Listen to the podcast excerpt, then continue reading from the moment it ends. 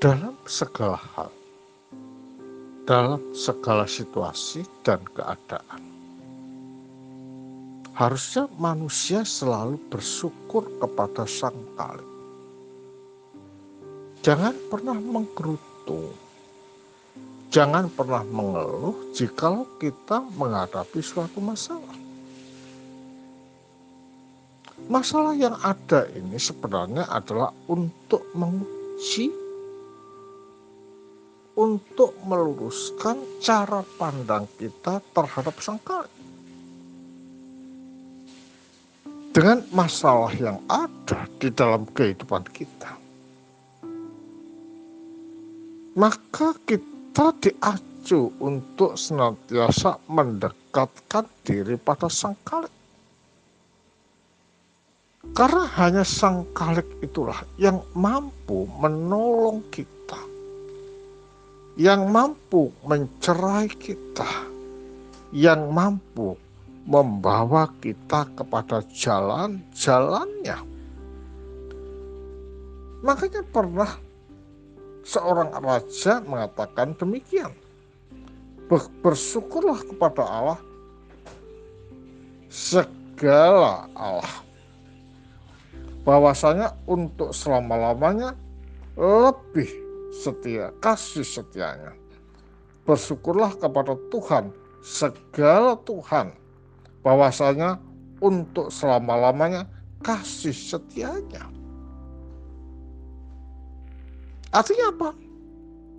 Jika kita di dalam menghadapi masalah di dalam hidup kita, masalah rumah tangga, masalah pergaulan, masalah pertemanan, masalah ekonomi, atau apa saja itu.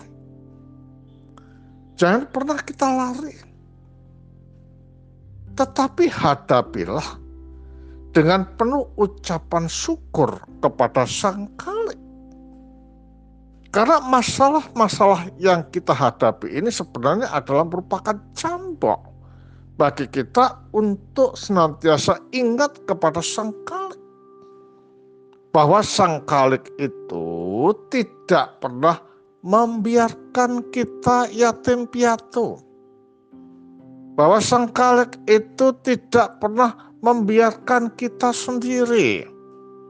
Tetapi setia menemani kita menunjuk pada artian bahwa sang kalik ini memang maha kasih. Memang maha penyayang di dalam kehidupan setiap manusia. Dan ingat manusia itu dicipta lebih mulia daripada ciptaan-ciptaan yang lain manusia diberi hati nurani untuk mengingat sang kalik, untuk melakukan perintah dari sang kalik dan setia pada sang kalik. Berarti kalau demikian manusia ini adalah ciptaan yang paling mulia bahkan dikatakan sebagai the crown of the world artinya mahkota dunia atau dapat dikatakan the king of the world, artinya raja dunia. Dengan demikian, betapa indahnya kita dicipta oleh Sang Kali. Karena itulah segala permasalahan apa pun yang terjadi dalam kehidupan kita, jangan pernah kita menyalahkan Sang Kalik. Sang Kalik tidak mengasihi aku Sang Kalik meninggalkan aku. Sang Kalik menciptakan aku yang buruk dalam nasib. Jangan. Tetapi apa pun yang terjadi, kita tetap mengucap syukur karena Sang Kalik itu setia mendampingi kita, setia menolong kita. Hanya permasalahannya adalah terletak kepada kita bagaimana sikap kita ketika kita menghadapi masalah. Menggerutu, meninggalkan sang kalik, marah, atau bagaimana. Tetapi kalau kita ini bersih hati kita, bersih pikiran kita, bersih kendak kita. Di dalam menghadapi masalah apa pun justru sebagai tembok bagi kita untuk senantiasa mendekatkan diri dengan sang kalik. Dari sanalah sang kalik akan kita kedepankan dan kita merasa kuat karena sang kalik itu setia mendampingi kita dalam segala hal.